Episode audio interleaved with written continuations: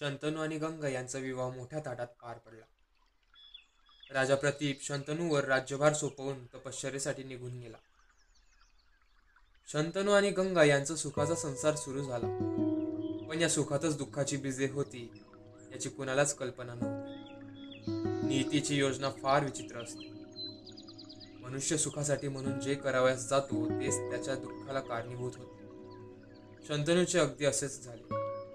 काही दिवसांनी शंतनूपासून गंगेला मुलगा झाला. हस्तिनापुराच्या राज्याला हवी राजा मिळाला म्हणून सारी नगरी आनंद व्यक्त करू लागली. शंतनू तर आनंदाच्या डोही पूर्ण बुडावला. पण अरे रे रे हा आनंद क्षणिक दुसऱ्याच दिवशी अगदी दुसऱ्याच दिवशी गंगेने त्या नवजात बालकाला भागीरथीच्या पात्रात सोडून दिलं.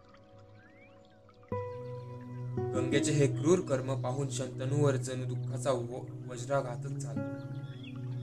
पण बिचारा करतो काय? गंगेला तो वचन देऊन बसला होता. पुढच्या वर्षी गंगेला दुसरा मुलगा झाला. शंतनूच्या आशा पल्लवित झाल्या. राजाला अतिशय आनंद झाला पण तो आनंदही क्षणी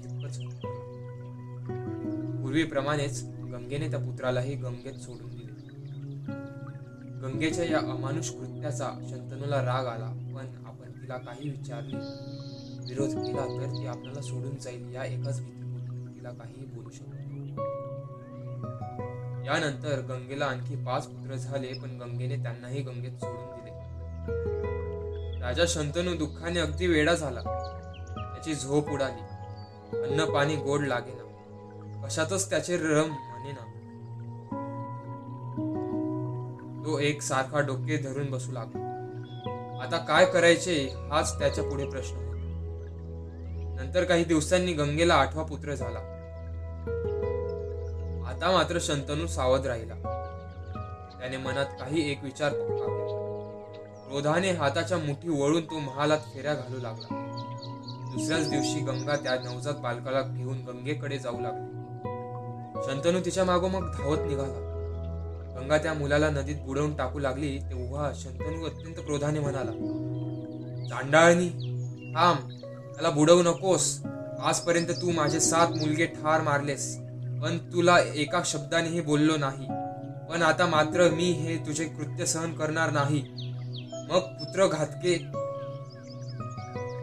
तू मनुष्य आहेस की राक्षसी? तू हे पाप कर्म कशासाठी करीत आहेस? मी तुझा कोणता अपराध केला म्हणून तू मला इतके दुःख दिलेस? आता हा आठवा पुत्र तरी मला परत दे. राजा शंतनू असे क्रोधाने बोलला असता गंगा म्हणाली महाराज मी या पुत्राला मारणार नाही.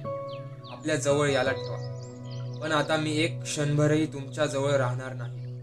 तुम्ही मला जे वचन दिले होते ते तुम्ही आज मोडले आहे गंगा पुढे म्हणाली महाराज मी तुमच्या पुत्रांचा वध केलेला नाही. मी त्यांना मुक्ती दिली आहे. खरे तर तुमचे आठ पुत्र हे शापित अष्टवसू आहेत. वशिष्ठांच्या शापामुळे त्यांना मनुष्य जन्म घ्यावा लागला होता.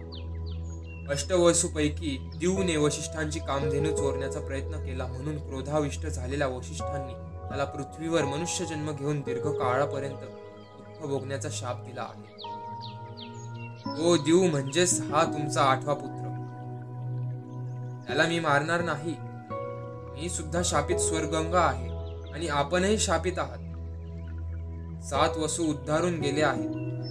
हा शेवटचा पुत्र दिव असून त्याला पृथ्वीवर अनेक वर्षे राहावे लागणार आहे. आता मी तुमचा त्याग करते. लवकरच तुम्हाला तुमचा हा पुत्र परत मिळेल. असे सांगून गंगा त्या मुलासह गंगा जलात गुप्त झाली. दुःखी झालेला शंतनू आपल्या नशिबात आणखी काय वाढून ठेवले आहे असा विचार करीत परत